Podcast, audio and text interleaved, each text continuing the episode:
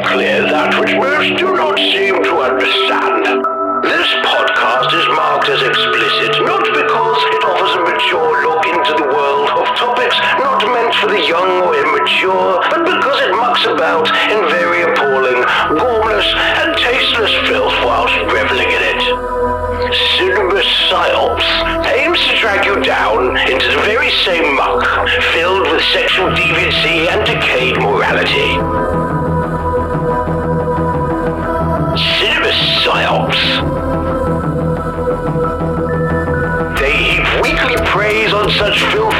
Discussing the most base and animalistic urges, reviewing the lowest common denominator of low-grade trash ever considered film.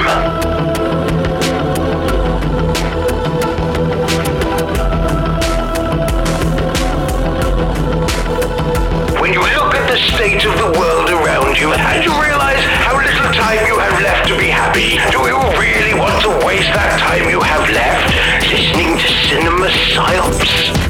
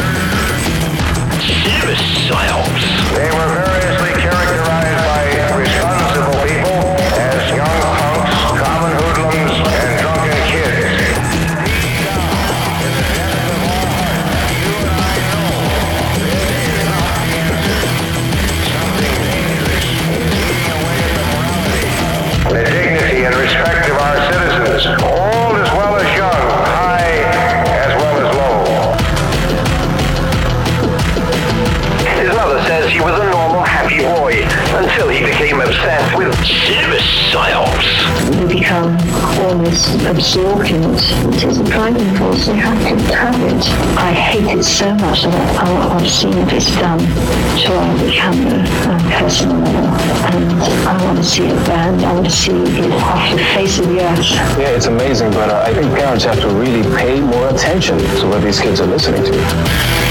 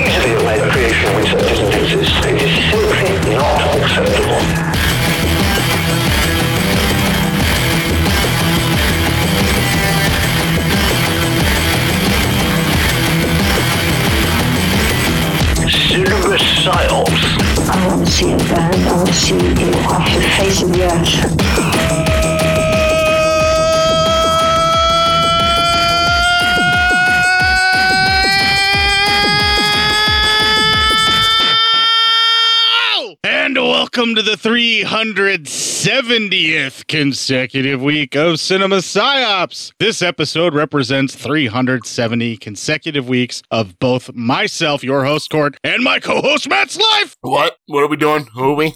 Where are we at? We are five episodes away from a full franchise fest, which is bound to be even nastier than this episode, my dude. Really? Jesus Christ. There's been some movies that I've been pushing off and pushing off and pushing off and, and just kind of waiting to do and not not wanting to dip my toes into stuff that's too nasty because you were having a real rough time of it when we had a go of a lot of those films that that had that kind of content in it. So I was being nice and I was feeding you giallos and I was feeding you all these other movies to kind of build you back up and make you confident again and make you feel good. And then I dropped something like Siege on you, which has a whole lot of socio-political stuff that means way more today than it ever did when it was made in 1982, 83.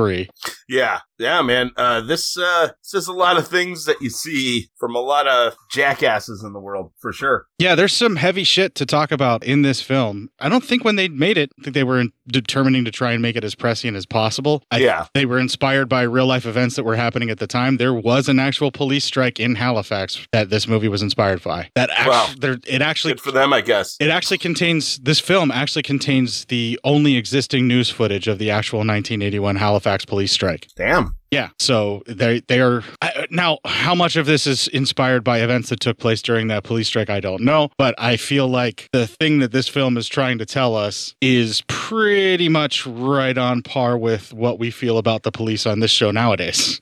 Yeah, definitely at the very end, it kind of lets you know what the hell's going on.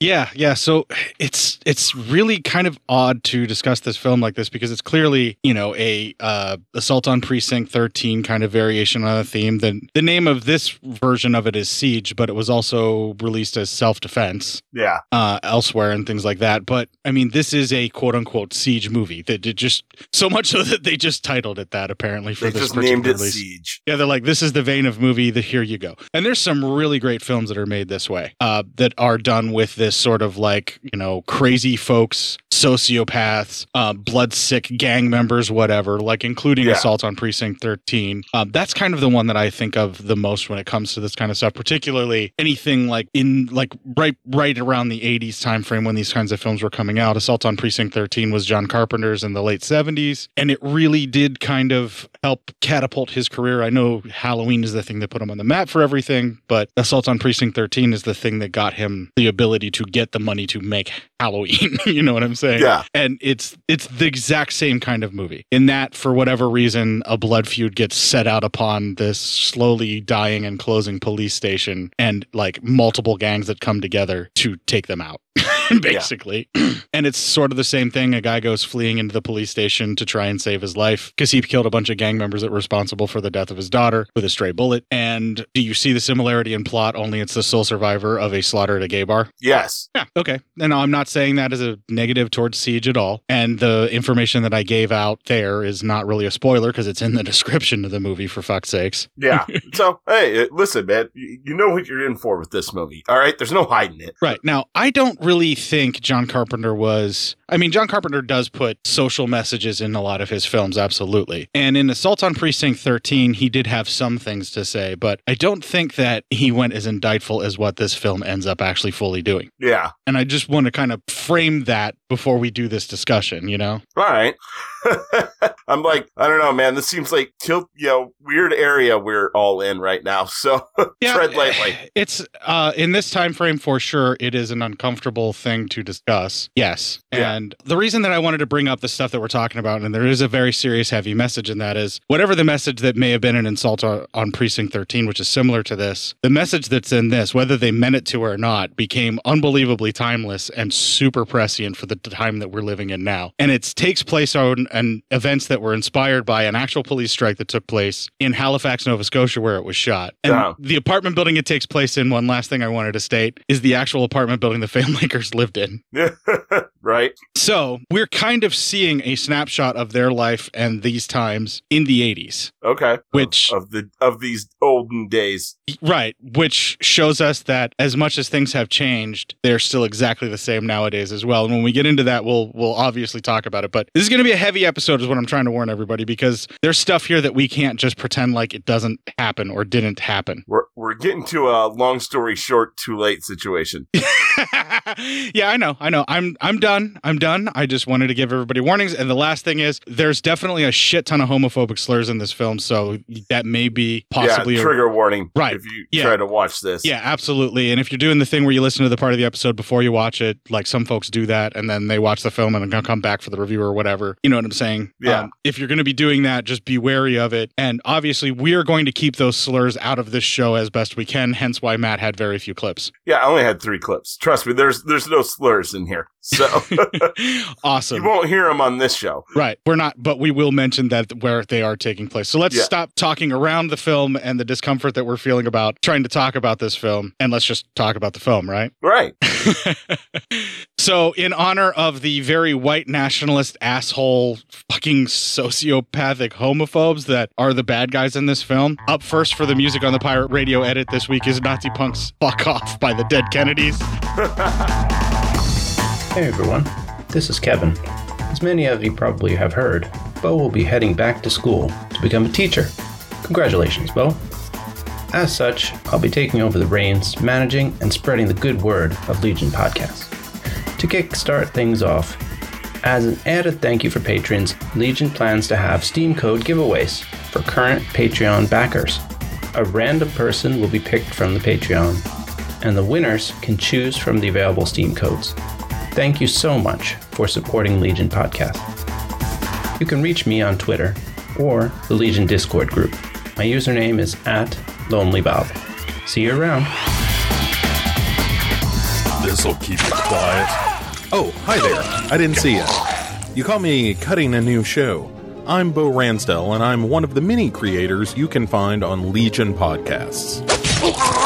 I said quiet! My fellow podcasters and I work hard to bring you the best in horror podcasting, but that comes at a cost. Wouldst thou like to live deliciously? Not that, but also yes.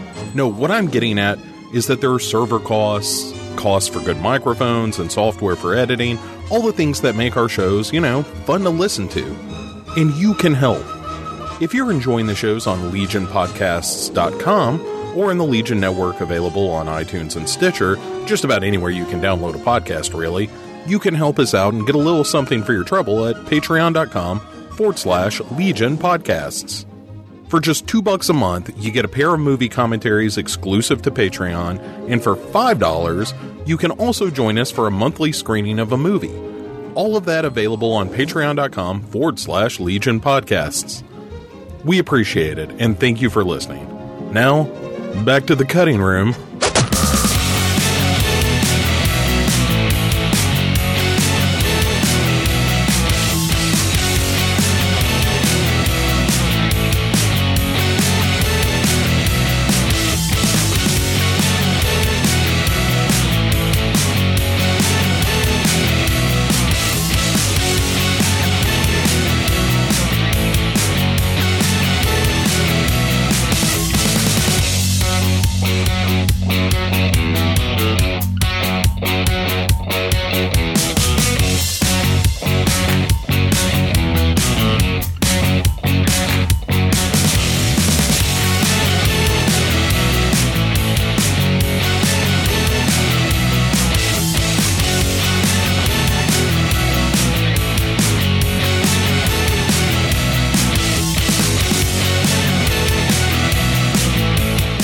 Dead Kennedys with the entirety of the song of Nazi Punk's Fuck Off. Gotta love a song that, when you get down to the meat and potatoes of it, is under a minute. Yeah, uh, that's uh, that's not bad at all. And it's got a really great message in that all Nazis, not just the punks, need to fuck off. Yeah, all, all Nazis really should fuck off. You have an appointment with daisies to be pushed up. Yeah. I mean, can y'all just die already? All right, all right, all right. Let's uh, get into Siege and deal with those Nazi punks that need to fuck off. All right, Siege, first uh, 20 minutes here. Uh, we are in uh, Halifax, Nova Scotia. It's May 29th, 1981. The streets look all sorts of fucked up. How do we know that it's Halifax guy- in 1981? How do we know this? It, it- oh, the movie tells us. It's really nice. Big bur- big words. It's great. Just Uh, pops you right feel up on really screen. good about yourself. Yeah, yeah. It, le- it lets you know where you are right away. It, it lets you know where you stand. Um, I love that bit, and I'm glad I got to bring it back. Yeah.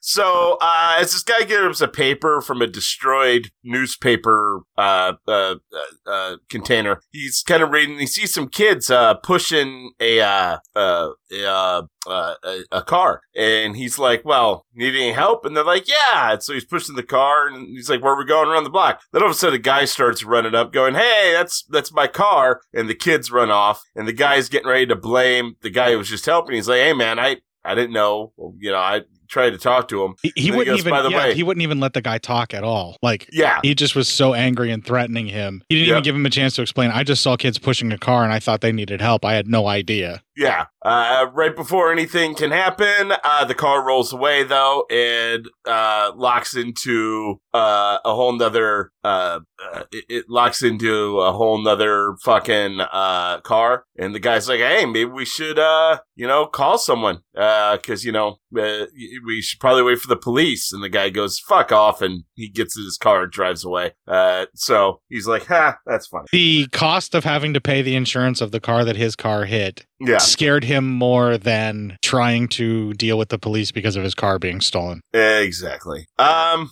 So anyway, uh, as everyone's having fun now, uh, we cut to this guy. He's working on setting up a perimeter around his house with barbed wire, uh, with a no trespassing sign, so you can tell he's probably a real fucking joy to be around. Uh, his wife's like, "Hey, I made some sandwiches," because she's being just super nice to him. Yeah, and he's Uh, not putting up this razor wire, barbed wire shit in like the middle of nowhere in the country. He's in a regular fucking neighborhood and he Yeah. is circling the perimeter of his home with barbed wire with signs that say no trespassing. Yeah, right. And There so are ordinances ev- against that. The only reason he can do this right now is there are no police to stop him. Yeah. So while all this is now happening and no one's really feeling all that great, uh, his wife comes out because she made him some sandwiches, being a nice lady, and he gets all pissy that he doesn't want sandwiches. She's like, "Oh, but you know, I, I cut off the crust for you because apparently he's a fucking baby, and you know, Just because like, he uh, doesn't like crust doesn't mean that he's a baby. He is a fucking baby, don't get me wrong. But just because he doesn't like crust doesn't mean he's a baby. Anyway, he comes up and you know eats one of the sandwiches, and then gets pissed because he's like, "Uh, did you put margarine in here?" And she's like, "Yeah." And well, she doesn't really say anything. She's just like, she won't even look at him, and he's all pissed off. Then he goes, "What about the kids? Do they eat this?" Kind of like, you know, what the fuck are we even supposed to be caring about? Well, no, what you? he's what he's pissed about is that the kids might have eaten the butter because there was butter this morning, and he Oh, didn't yeah. get any butter because the kids ate all the butter. That's what he's pissed about. Oh, I I see. I thought it's because he's he was mad because the kids ate margarine, like he was some sort of psycho. No. I mean he is. Yeah, But- no, he's going psycho because he didn't. His kids didn't sacrifice so that he could have butter today. Well, anyway, he goes downstairs and uh, works on some shit while he watches TV. We understand that there is a police uh, uh, uh, on strike. The s- cops are on strike, so there's no cops right now. The first night of this saw some, you know, unrest in the area, but nothing too bad. But cops, some cops are worried uh, that this could cause a major dangerous situation. I'm gonna stockpile all my guns because cops don't help To you. hell with the police. Yeah, well, there you go. Buddy, his buddy comes over and his wife doesn't want him to leave. She doesn't want him to hang out with these guys because they're not good. He gets all pissy and like a baby destroys all her pottery.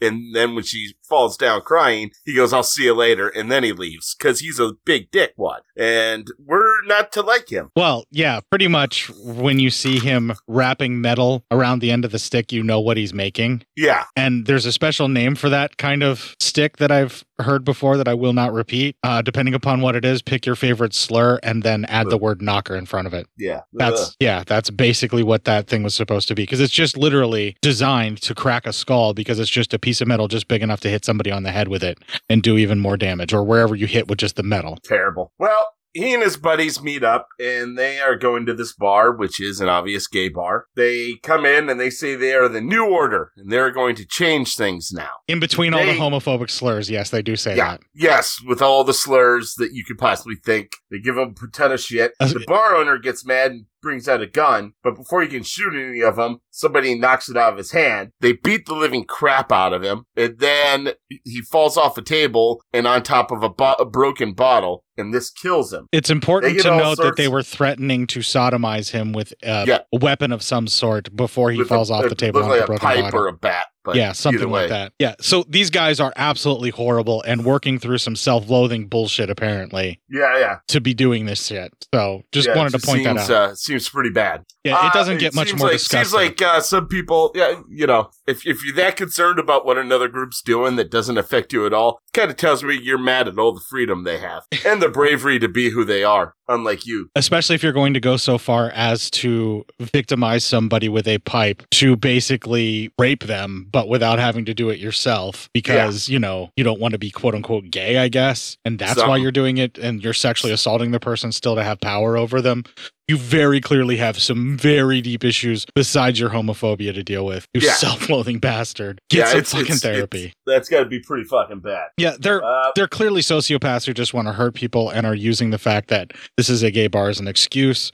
But they also are so filled with such vitriol and hate that it seems like a special kind of nationalistic bullshit. Like Yeah, Christ- right. they they're acting like Christian nationalists essentially. They very much are. Yeah, you're not wrong. Uh, this is exactly how Christian nationalists wish they could act and not be in trouble for it. Okay, I'm done. I just I wanted to point that out. I needed to get that out about that sequence. We had to deal with it in some of the themes that are going on with that and what's prescient for nowadays. So then they are all freaking out. So they call the big boss over. He's checking everything out and he goes, all right, well, we'll, we'll just have to take care of everybody. And he starts shooting people in the head. Uh, it's weird. The gun has a silencer and yet he uses a pillow to also silence it. Anyway, shooting everyone. And I, yeah, just the mechanics of silencers and all of that. This film is also guilty of this, but stuffing a gun into a pillow does work to help muffle the sound so that it doesn't echo everywhere a little bit. Yes. Yeah. Shooting through a pillow with the type of gun um, that, it, like, you could use a silencer on. Like, for instance, a revolver, the gas is going to escape out the backs and sides because of the design of the wheel, and it can. So it's a revolver is always going to be loud unless you also wrap a towel around it and shoot through a pillow. Like, you'll see guys like wrap towels around in like the old timey movies. But a gun that has a mechanism that kicks back to reload, like, you know, uh, the 1911 Colts and above, like Berettas, all those kinds of guns that we see nowadays, like that are usually like nine to 16 shots, depending upon how they set them up. Hmm. If they have a I kick, have no idea. If they have a- I don't know anything if- about guns. yeah, if they have a kickback mechanism to fire, like you see where it slides back and then forward, then it can usually have a silencer that will pretty much work. But here's the thing about silencers they take it from like, say, 180 to 200 decibels, depending upon how loud the gun actually is, down to like 100 to 130 decibels. They're noise suppressors, they don't actually silence at all. And firing through a pillow would help a little bit as well, but it's still going to be loud as fuck. So the thing that you always see in movies where gunshots go off and it's like pew pew pew and it's like super super quiet little pops, not the case at all. They're all super loud. It just takes it down just enough decibels to where you almost think, you know, maybe a transformer exploded 7 times. All right. that was that was gun knowledge. Apparently, the the new podcast with Court Saya. Sorry, yes, I'm a little stoned, but on Delta 8, but um also I just want to point that out because I'm I say that a lot, but I wanted to explain why, you know, noise suppressors don't work the way that they're shown in movies, you Yeah. know. I got you. yeah, So anyway, um, the dude, one dude escapes. He gets away. He runs out of the building. And by the way, through all that, that's the end of the first twenty minutes. well, um my symposium on uh noise suppressors and how they function, that's basically what I was going to do at the 20 minutes anyway, so we can move on. All right. Next 20 minutes starts a, a guy, uh, the guy's running, uh, through the city. They're chasing him. Uh, he gets into a building and kind of loses him. He actually hides in a bathroom, but he opens up a window. So they think he walked out the window while they're in that same bathroom.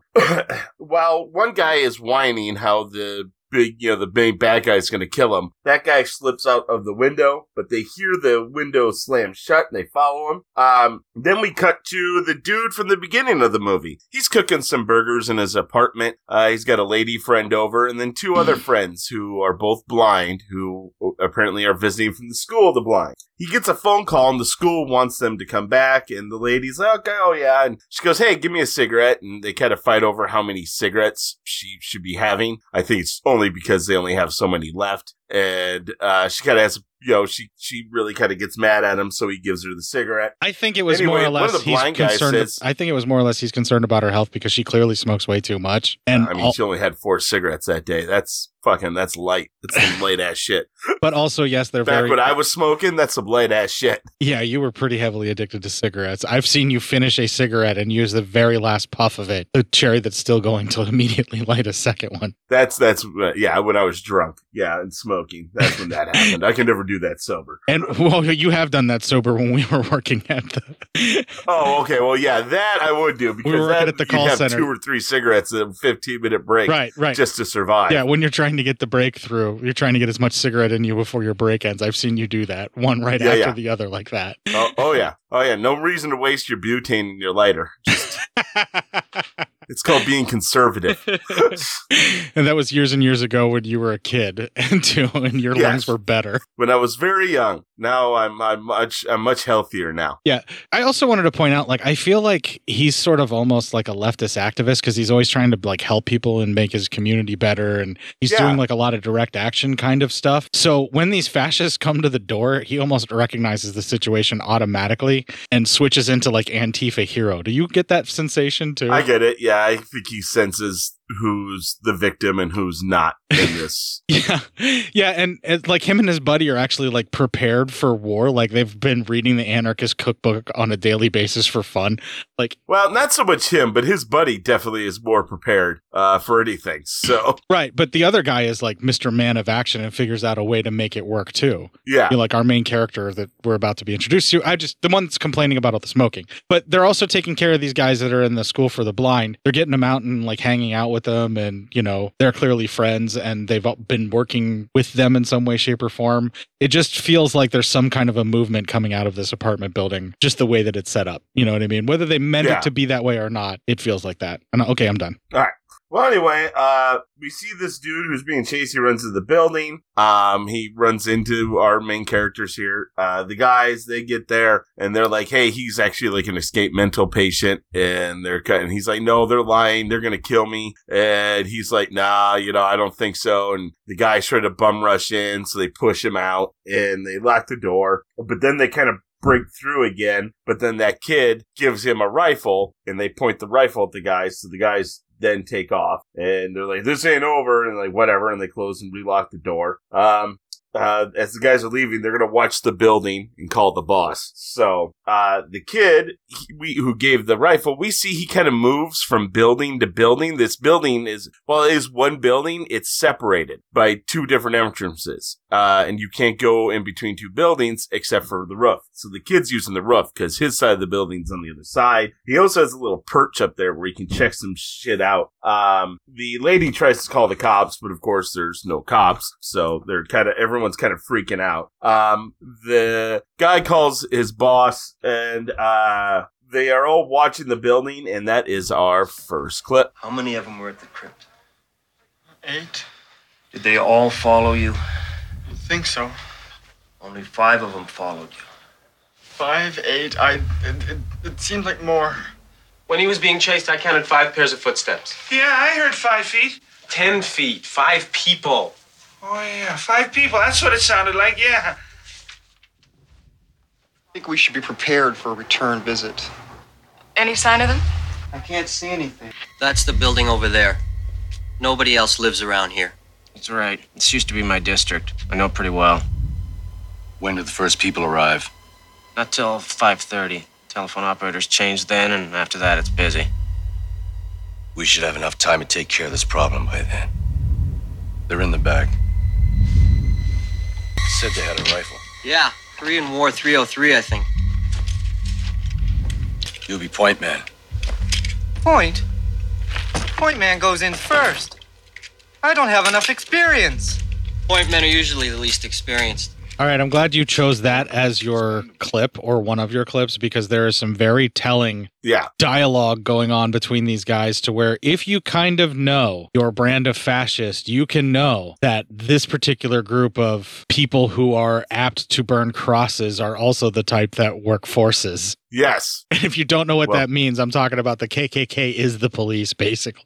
Yeah. Yeah. I mean, that's how they were started. So great, I guess. Uh, and they're definitely infiltrated all to the fucking gills with white supremacists and nationalists Yes. of all sorts, including Christian nationalists. and by the way, that's the end of that 20 minutes. too. Okay, okay, so these guys are these these homophobic fucking sociopathic asshats are very clearly police. Yes. It's obvious in that clip if you didn't get it before and you were watching it and you didn't hear it in their voices. They know when the operators change. They know what's going on, not only with the police strike, but the inner workings of the city when things are supposed to be working. And they know how much time they have to basically murder everybody in this building and get away with it before anyone will respond. And I don't know if they're all cops, but at least like the head guys are cops. Cause like, uh, whiny bitch who's on there and, um, the guy from the very beginning who's almost probably beating his wife. Uh, I don't, uh, he's too sloppy and the other guy's too whiny. I don't think those two are cops. They're just two guys who joined this club who want to feel powerful or whatever because they're fucking cowards. I think he's- So, I but think I, do believe the guy who's yeah. like, I know this is my route. No, I- who ends up being the team sniper. He's definitely a cop, and I believe the leader guy is definitely a cop. The other guys I do believe are cops as well, but I think they're like rookie patrolman types that have been recruited oh. or were already a member. all. Yeah. I don't think so because one guy is so obnoxiously fat that there's no way. I think again, I think the leadership is cops. And I think these other guys, the reason they're so sloppy and terrible at it is because they're not. The guy that has the board with the metal wrapped around it, I think, is a, at least a patrolman. That guy. But some of the other guys, I will agree with you. Yes, the rather portly gentleman definitely couldn't have been a cop in the time because I don't think he would have passed the physical parts required for that job, particularly for a beat cop. You know, and I think that's supposed to be like the message. These people all are from all walks of life. Not only can they be cops, but they can be your just your regular neighbor or uh, a trucker or a guy who just works in the office next to you. That's supposed to be the whole point. but they are definitely being led by and They're being led by two officers. At least two officers, yes. They're they're not only sanctioned by the police, they're being pretty much directed in their action by the police too. Yes.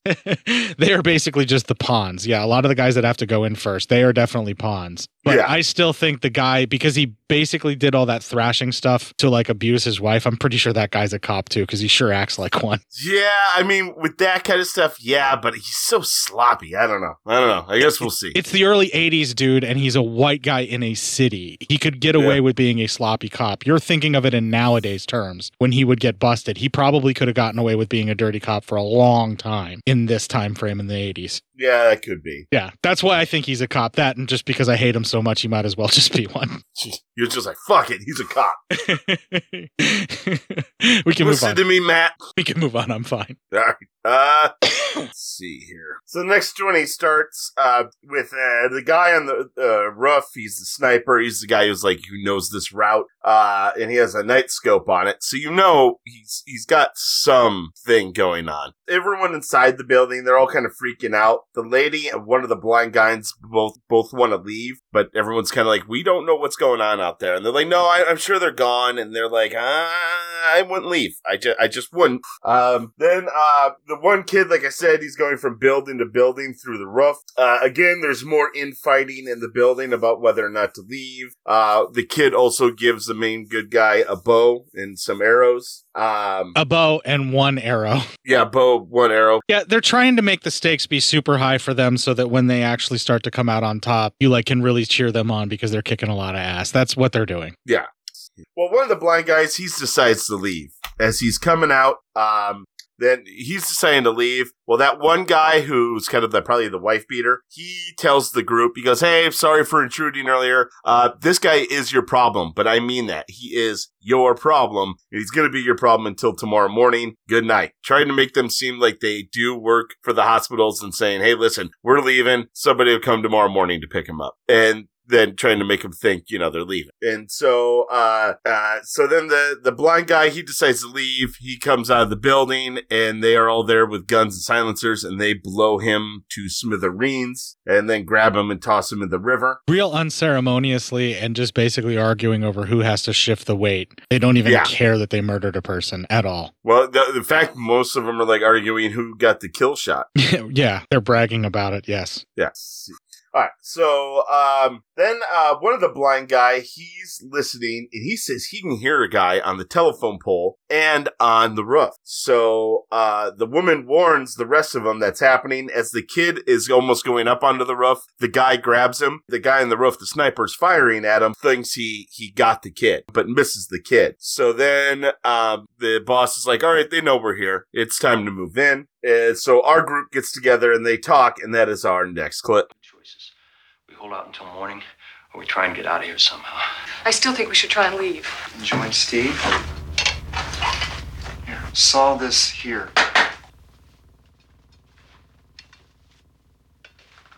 We've got to be ready. These guys are going to come in after us. He's right.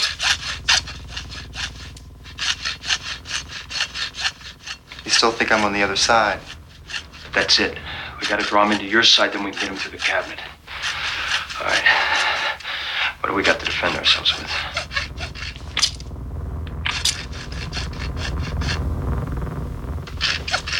We've got the 303, but just two bullets, hollow point. Great.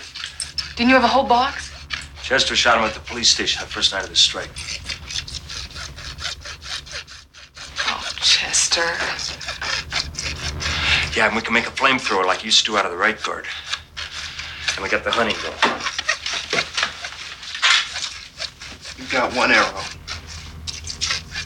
And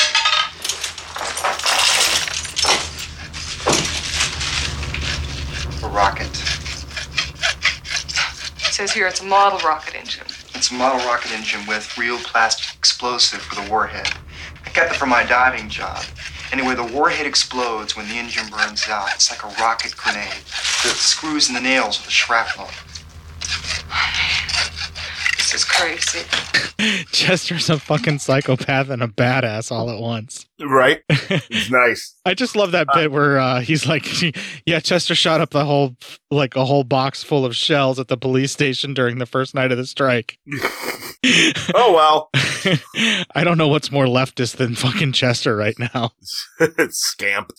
So anyway, scamp Chester. that, that lovable scamp Chester. So, uh, the uh, then they uh, the group outside tear gases the building. Uh, there's a lot of shooting happening, but the group gets mass and they can take cover. Uh, the guys see the mass and they're all kind of pissed off. They're like, "Ah, why, why, why they all they have mass? That sucks." Uh, Chester's the kind of neighbor you need in a situation like this.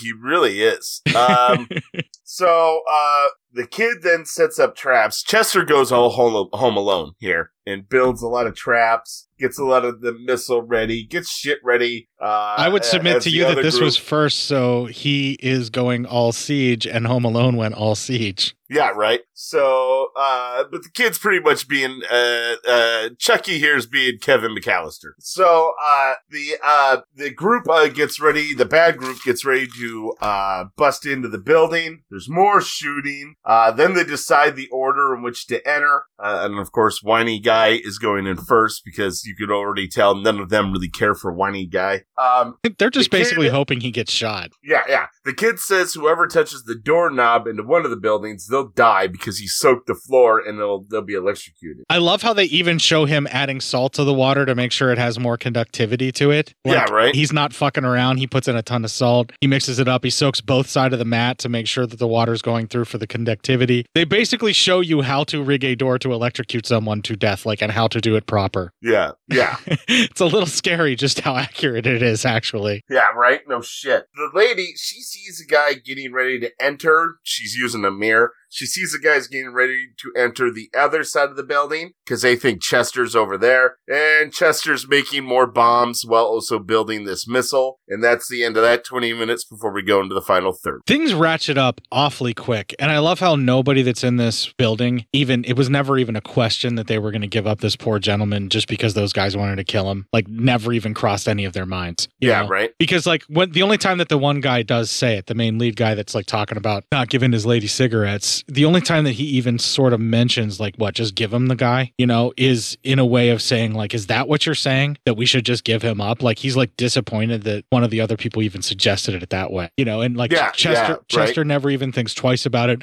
It's never, it's not anything about survival of the fittest. It's this person does not deserve the bullshit that these guys are going to do. And they, he is also a witness to some horrible shit that these fuckers did. And we need to protect him. Like that's just, they just go right into it. You know what I mean? Like, and that's Yeah. one of the smallest little pieces of hope that you can get in this film because it gets real fucking bleak real fucking fast. And it doesn't matter how far, you know, on the side of everything is okay now you think you are in this film. Yeah. It's gonna just kick you into the genitals and it's not gonna remove its foot, right? It's just gonna leave it there and grind it a little bit. Yeah, and then it's gonna turn into a stomping motion. And that's where we're at right now in the next couple of minutes. well, let's get going to the final 30 because this is where it's going to get ramped up a bit. Yeah, for like an 84-ish minute film, this thing just fucking goes. There's not Yeah, right. there- there's not a moment that you even catch your breath. Even when our I can hero, already tell we've talked. There's been more to talk about this movie. We're 47 minutes in. Where at this point, at last week, we were in the final like 20 minutes, final 30 minutes. I think we're at like 25 minutes, 30 minutes in. yeah, I think so too. Uh, so it's the way that the film is actually going and the way that it's set up. It moves really, really quickly and it never lets up. And the only time that even our characters that we're rooting for that are in the apartment trying to fight off these fucking Christian nationalist dudes. Yeah. Yeah, uh, the only the only like reason that we get any kind of time to where we can kind of catch our breath is while they're making other weapons to defend themselves because they know that the next wave is coming at any minute, you know. And they have yeah, they just they're like a well-oiled machine, man. Like they know how to work together using the mirrors and everything. And these guys have clearly somehow been trained or have some kind of manner of being able to fight off these fascist dicks. That's why I was like saying Antifa basically about them because there's there's no other way that it makes sense that the the guy would have all these stockpile of weapons and immediately be going into direct action against fascists as soon as they pop up, right? Right. Yeah. that makes this movie like really interesting to discuss n- and nowadays when the right is trying to use the term antifa as a description of someone doing something wrong when anyone who watches this film that is not a homophobic piece of shit would think that these folks that are going against fascists are doing the right thing yeah. Just seems really weird. Yeah. anyway we should move on otherwise i'm going to keep digging in and digging into the socio-political subtext of this film that may yeah. or may not you're, be You're there. really going to go like real deep into it. I know it just it feels like it's fucking there though, right? Like I'm not Yeah. crazy, right? No, you're not. It's just, it's kind of funny. I mean, like it can't be unintentional, and if it if it is, then this guy just backed into explaining the difference between Antifa and fascists so beautifully, and like how this actually should work. Yeah, right. You know, so well without even trying. It's like just how well Dolly Parton nailed the idea of of socialism with nine to five. Yeah, right.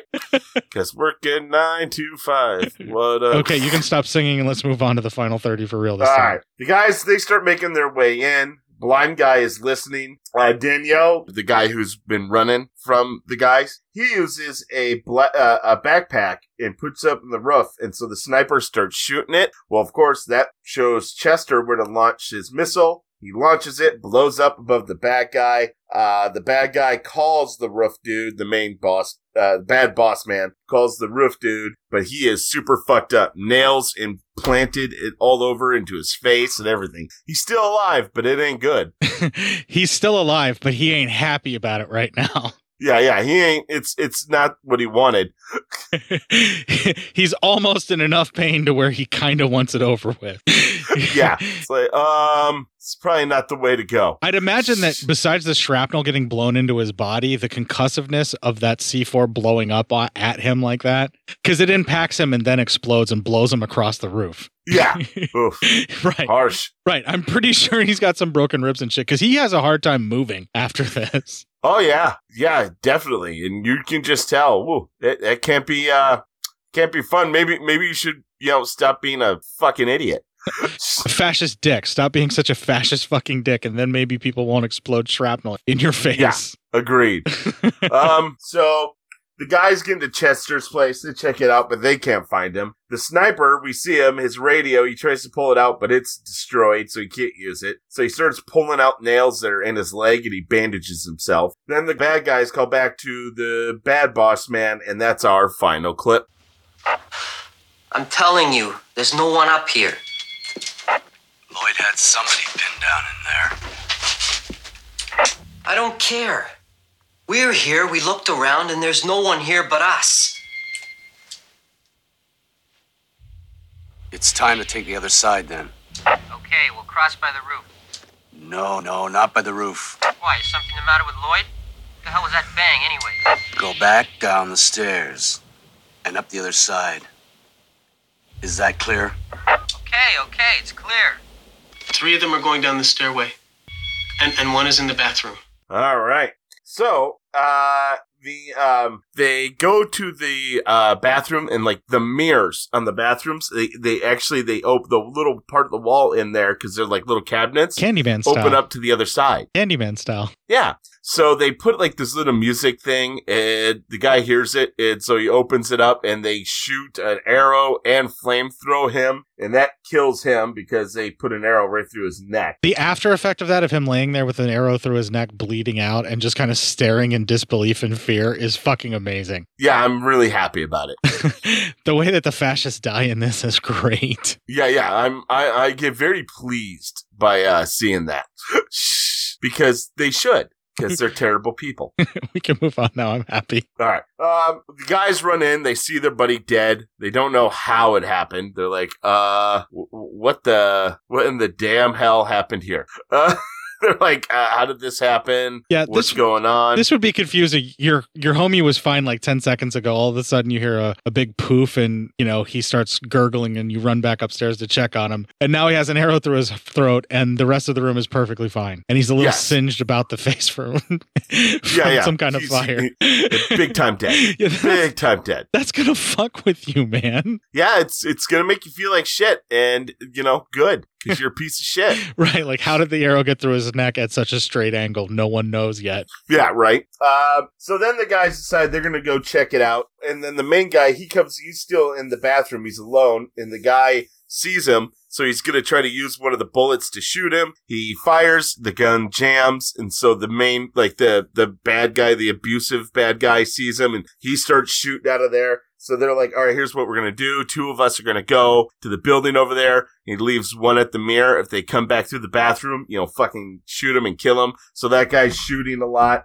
Uh, as he shoots a lot, Chuck gets hit. Uh, Chester gets hit in his hand, uh, so he's kind of hurt. Uh, the two guys go to the other building, uh, and um, those two get in there, and there's kind of been this drunk guy going through, and he's he, he, might have some issues, but he's like, "Hey, you know, it's gonna be a nice day." That's all he says to people. Yeah, and he's, nice. he's got a cat that he's loving on, and it's like super sweet too. Yeah. So you think th- th- this guy seems nice? He's a troubled. And- he's a troubled dude who very clearly is just trying to get through life in any way he can, and definitely has an alcohol problem. Yes. And they shoot him dead, or at least the asshole shoots him dead, and you're like, that is a real dick move. Uh, There's nothing more fascist than just taking out someone with some slight mental issue just for the sake of it's fun for you. yeah, it's uh, that's that's pretty fucking terrible. So uh, everyone's just kind of like, wow, uh, real nice. Um, so Yeah, his buddies think it's great, but Jesus Yeah. fuck. Well, those guys are going upstairs. Um, the blind as that happens, the blind guy helps uh sh- fix the rifle they have. So then mirror guy, those guys are coming up the stairs. He catches movement, so he shoots the whiny guy, and he's like, "Oh shit!" The whiny guy falls backwards into the other guy. Uh, main hero takes the rifle, shoots the guy who's standing in the mirror behind the mirror in the head, killing him. That was fucking amazing. So the blind guy knew what was wrong with the rifle by hearing how it misfired. Yeah. And tears it apart and fixes it and puts it back together and makes it to where he can shoot that dude in the bathroom through the head like in one perfect shot. yeah, really, I thought that was really, uh, really fucking cool. The, so, thing, the thing that's interesting, the side that you're supposed to be rooting for, which is the side that is against fascism. Just I'm just going to say that the side that you're supposed to be rooting for in this film is against fascism, which you should Yeah. be rooting for, right? They, Yeah. They all have these little moments where they are basically super useful and effective for the survival of the whole of the group. They made sure that each member of the team had these little heroic moments like that. You know what I mean? And more so, they they all had certain roles that they were specifically really good at doing and keeping track of. Like the lady worked that mirror better than anybody and was able to get certain angles where she could actually follow them and see them where they were going way better than the dude was doing. Yeah, they all had uh, a job to do, and they all did their job really well. Yeah, and they're surviving the night because they're working together as a team against fascism. Yeah, so I mean that's a good thing. Yeah, to be against fascism, absolutely. Let's move on. Yeah, I mean we should all be against fascism. Uh, fascism isn't good. yes, that's definitely the message this film is putting out. fascism bad. I feel like this is like an attempt at edgelord humor in that if you don't think this way, fuck you, don't listen to my show. Yeah, right. Listen, if you don't think fascism is bad, eh, you shouldn't be listening to us. We're not here for you. yeah, we're not the show for you at all. Absolutely. No, no. No, we're the opposite. The asshole, he's gonna run away, but then he grabs that doorknob and it kills him. How Home Alone actually should have been every time those guys touch something that should have burned their hand or whatever. Yeah, something. I was hoping for more follies like that, but uh, you know what? We got what we got. Well, I kind of like the idea that the guys just pushed the door out of the way because they already broke it down, right? And they didn't grab the Yeah. knob. But this time he just grabbed the knob in like some kind of a panic or whatever it was. Or maybe he was going to shut the door behind him or something.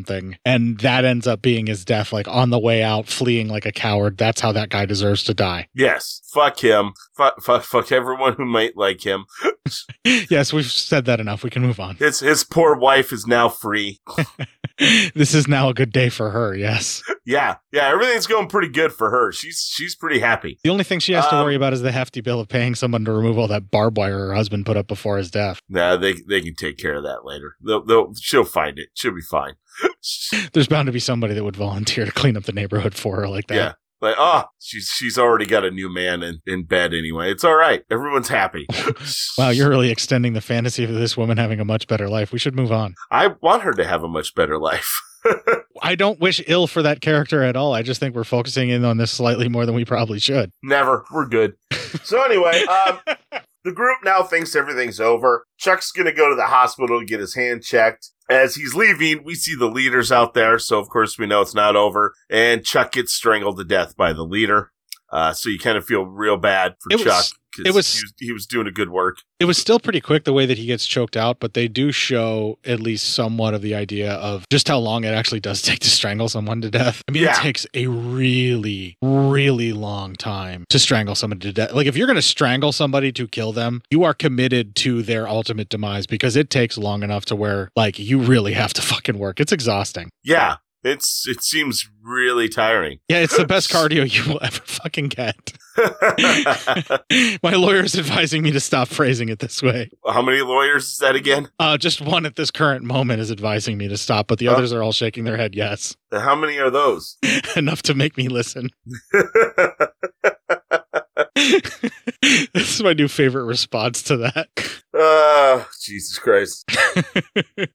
but anyway, the film does a really good job of actually portraying just how difficult it is to strangle someone and just how horrific of an experience it is. The, both the actors do an amazing job in that in that scene. They really do. Yeah, they uh, yeah, it looked really good. So Yeah, it was good for them. It was very brutal and very believable and quite horrific. Yeah, and the the little knife trick that he has for that switchblade opening up, how that failed, and he couldn't quite Yeah. reach for it, and it's like that's like his last ditch effort. You know? Yeah, no, I get you. Yeah, but it looked fucking cool. Yeah, there's Um, the violence in this is we got to say is really well filmed. We haven't really spent a lot of time focusing in on it, but the gunplay, the the fights, the bashing of clubs and things like that, people throwing their bodies around at each other, all of the fucking physicality in this is really well shot, especially for an 80s film. Yeah, I mean, like I, these people were obviously giving their all because I don't. It doesn't look like they were stunned people. It looked like the actors were actually like putting their bodies on the line for a lot of this. yeah, yeah. It looked like uh, you know, this was uh probably a labor of love for a lot of these guys. So Yeah, and you definitely feel it. It has that atmosphere to the show as well. yeah. Then we see Danielle during this whole thing. He was hiding because he was scared, and the guy's like, "Yeah, uh, all of us too." And they're all kind of drinking, trying to, you know,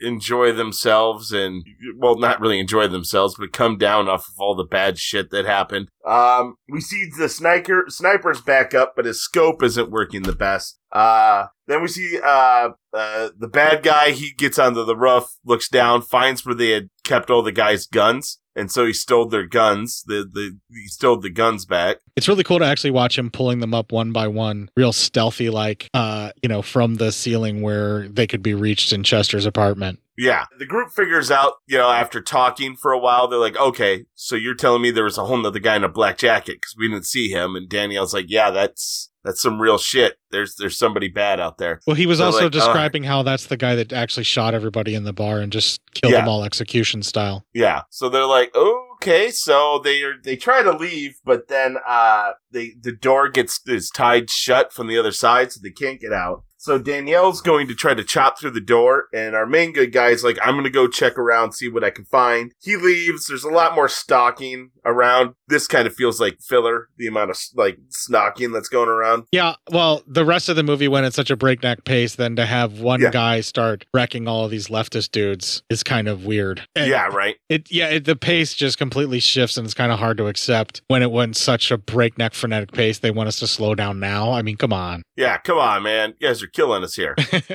But you know, they got to make it to an hour twenty ish minutes. You know.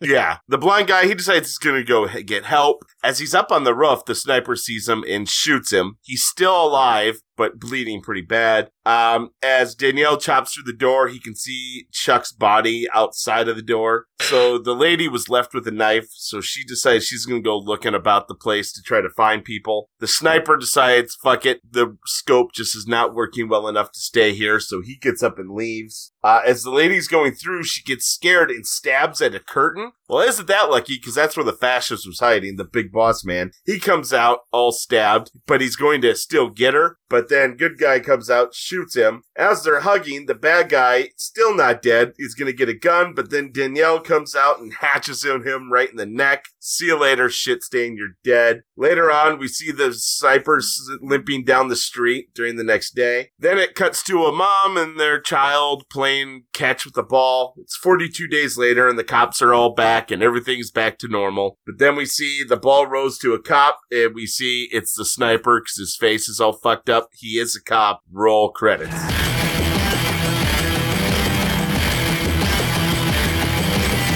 Just in case you didn't get the point, the film shows you that those that work forces are the same ones that burn crosses.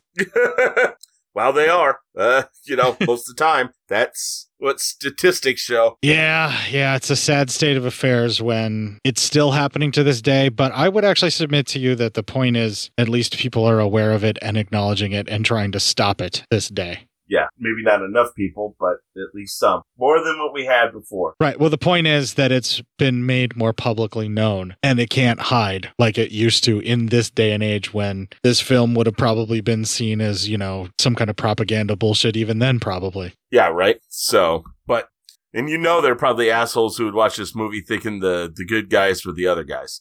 yeah, they're the kind of people that we like to say miss the point. Yeah, big time. Same people who listened to Rage back then, loved it, listened to see, and then hear Rage talk about hating some people, you know, hating these fascists now and going, wait, I didn't get that. What?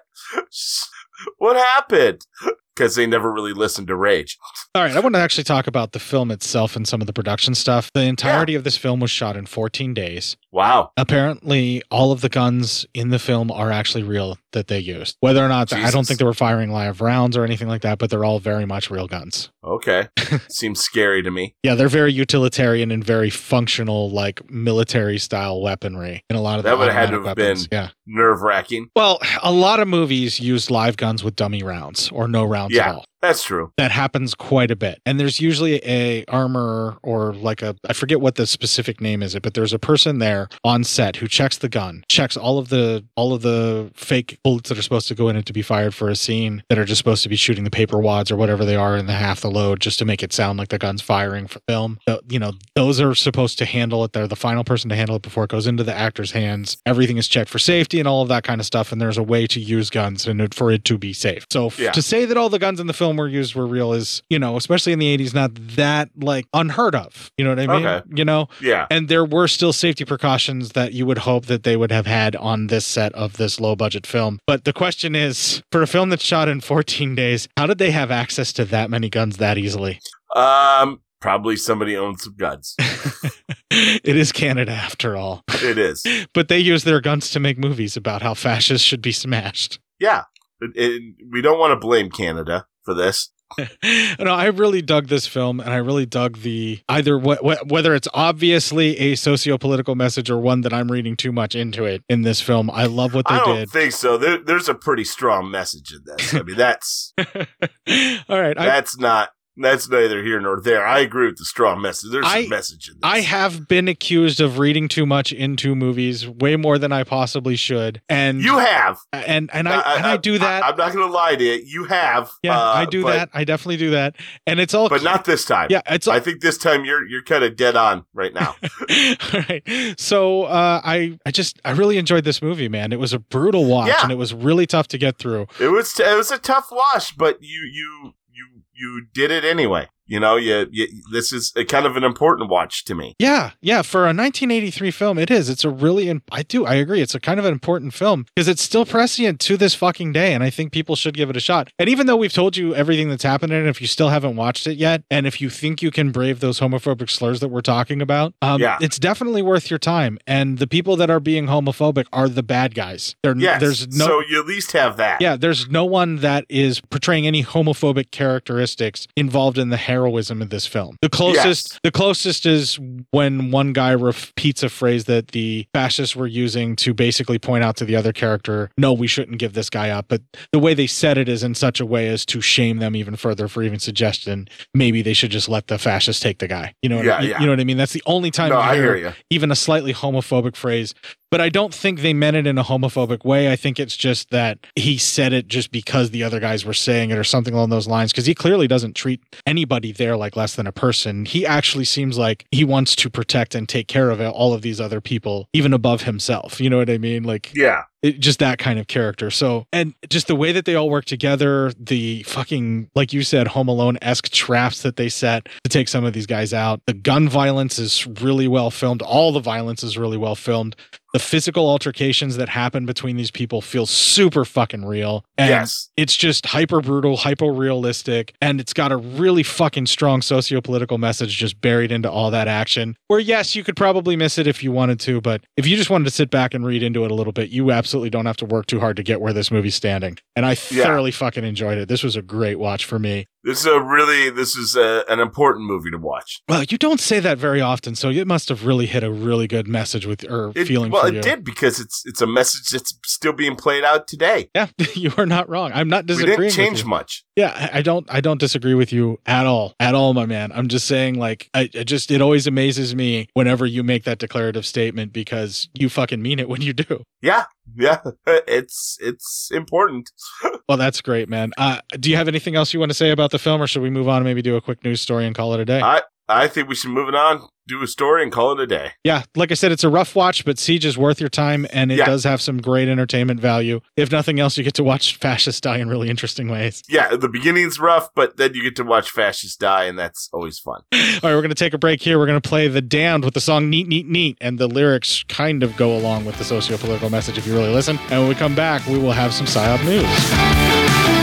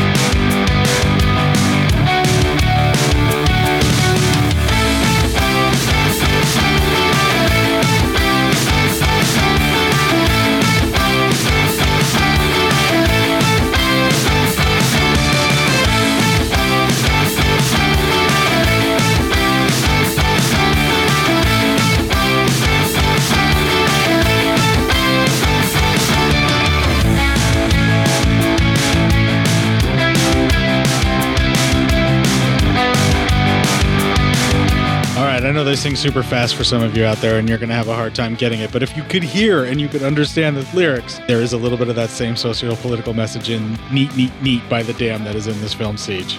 Awesome. There you go. well, let's see if we can get them something fun and something a little less socio political message in our PSYOP news.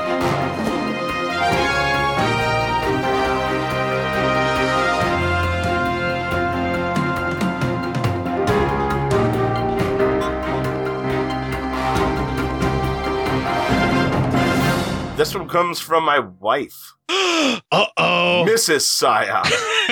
um, FBI found horrific Frankenstein-like experiment at body donation facility in Arizona. Everyone will be coming on my face. FBI agents stumbled upon a house of horrors after raiding a body donation company in Arizona, discovering a warehouse containing a refrigerator filled with penises, buckets of limbs, pools of blood, and a human head sewn onto another body in a Frankenstein manner. This is like Traces of Death fucked a porno. The Biological Resource Center in Phoenix, a for profit business that assists with people with donating their bodies to science, was raided by the FBI in January 2014 as part of a nationwide criminal investigation. New court documents of the civil lawsuit against the BRC have now revealed more grueling details of the investigation. The Arizona Republic and ABC 15 Arizona Report. Your bloodshed boner lasts more than four hours, he had done. the uh, former owner of the BCR. you for the stabbing fetish, okay? Wow, wow, this is the appropriate name. The former owner of the BCR, Stephen Gore, pleaded guilty to one count of illegal control of an, uh, of an enterprise in 2015 That's my and fetish. received a sentence of four years probation. That's my However, fetish. he now faces a civil lawsuit set to trial on October 21st, 2019. At least 30, so this is a past article, of course. At least 33 plaintiffs are suing the body broking business, alleging that remains of their family members were obtained through false statements and their bodies were not stored, treated, or disposed of appropriately.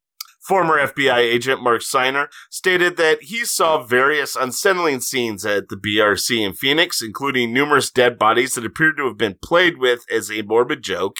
One of the most shocking Finger bang a scenes he with a corpse witnessed. I have was a small woman's head. I have no fucking clips for like this stuff. There's some necrophilia jokes, but this kind of like reanimator Herbert West bullshit that's going on in this news article, I got nothing for this. uh, one of the most shocking scenes he witnessed was a small woman's head sewn onto a large male body Drop the like Frankenstein that was then hung up on the wall. And The court another documents laying cited the. Arizona Republic, uh, cited by the Arizona Republic, also contained a price list for the various body parts. Whole body with no shoulders or head, two thousand nine hundred dollars. Torso with a head, twenty four hundred. Whole spine, nine fifty. Whole leg, eleven hundred. Whole foot, four fifty. A knee, three seventy five, and a pelvis, four hundred. Apparently, if you buy a the body without a head, inve- it's a much better deal than the other parts. According to the Reuters investigation for 2017, the Arizona based BRC received donations from over 5,000 people and distributed more than 20,000 body parts to a number of unknown research facilities or medical training programs. After raiding the warehouse in 2014, agents discovered 10 tons of frozen human remains, including 281 heads, 241 soldier, so- soldiers, Shoulders. yeah, 337 legs and 97 spines. Quote, I couldn't sleep at night after seeing that. Matthew Parker, a former agent who raided the warehouse and retired after suffering post traumatic stress disorder after the case, told Reuters. I wonder looked like a- fucking why. Jesus Yeah. Christ. It looked like a junkyard chop shop where they were just ripping things apart. Emily Glenn, who interned at the lab in 2013, also spoke to Reuters about her experience at BRC. Over the course of the internship, she said that she dismembered numerous bodies uh, without any formal training or instruction. She even claims to have decapitated an elderly woman with what looked and sounded like a chainsaw from Home Depot. Wow. The body broking industry remains remarkable, remarkably unregulated in the U.S., especially in Arizona.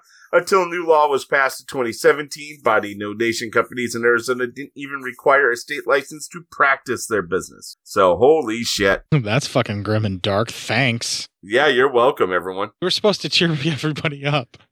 No, you were supposed to bring balance to the force, Matt. that's not. That's that's not what happens here.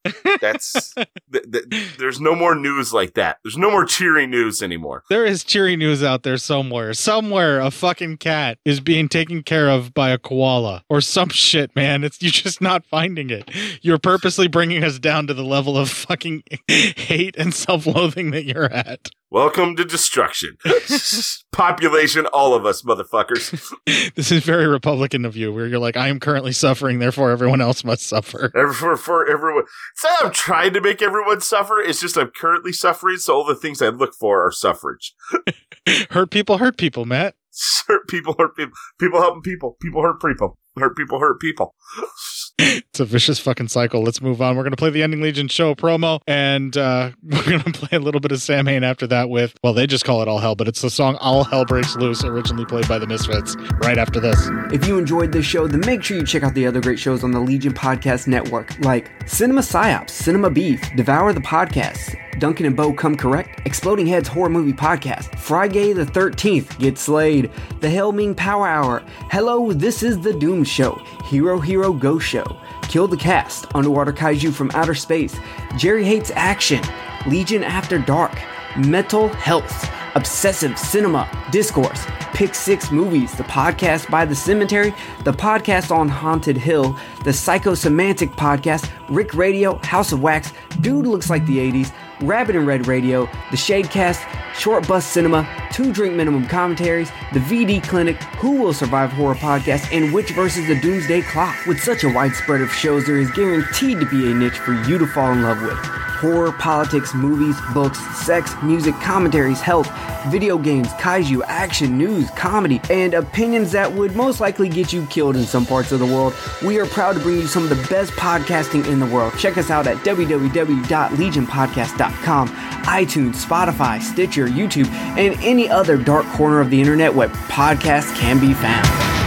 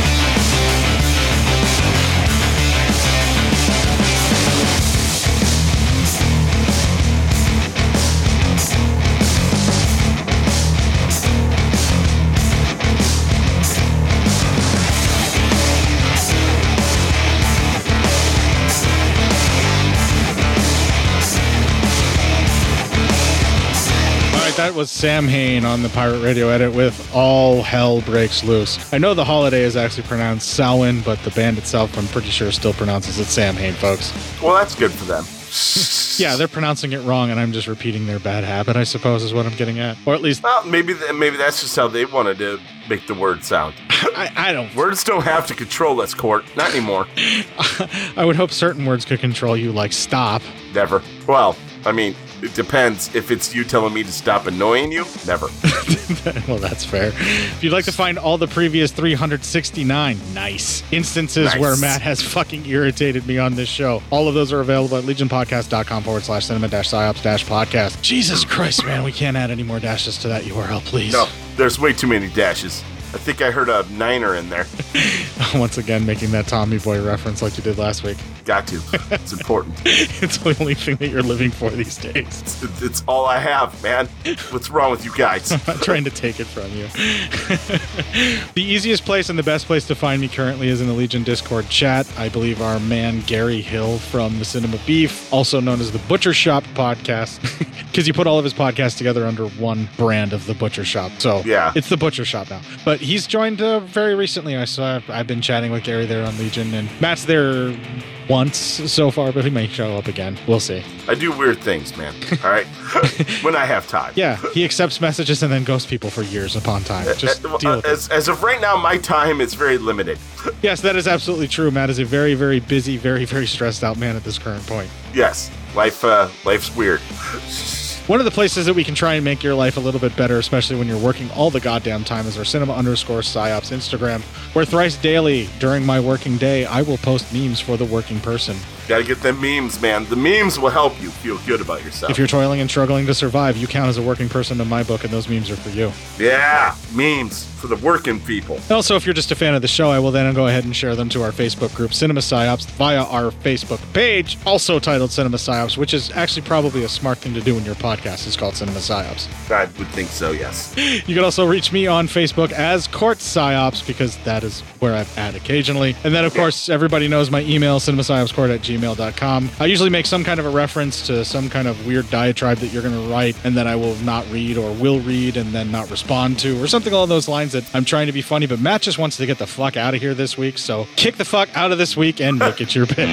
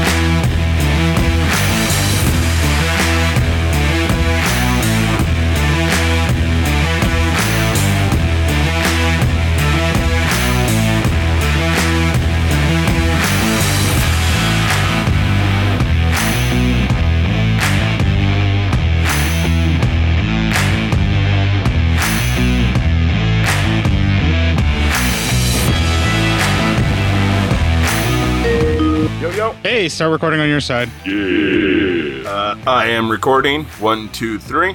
Hey, fuckers, religion's bullshit. God's not real. Jesus. it's like my favorite quote of you. it's my favorite clip to pull that like is kind of the opposite of how you feel, or at least it used to be at the time when I pulled the clip.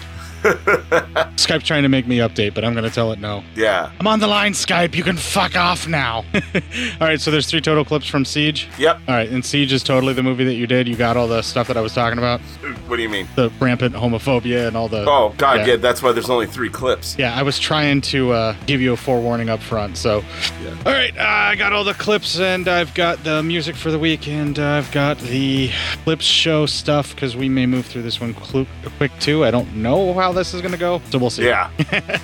but let's just rock and roll right now. Here we go. Um, Jesus, man, Skype is making my computer go crazy. I don't know, just like a bunch of stuff just started opening on its own, including the App Store. Yeah, nice. Yeah, I'm just gonna shut off the keyboard thing and hope that helps. I think that's what's doing it. All right. Hang on. Okay. Three, two, one. But just two bullets, hollow point. Great. Didn't you have a whole box? Chester shot him at the police station the first night of the strike. Chester.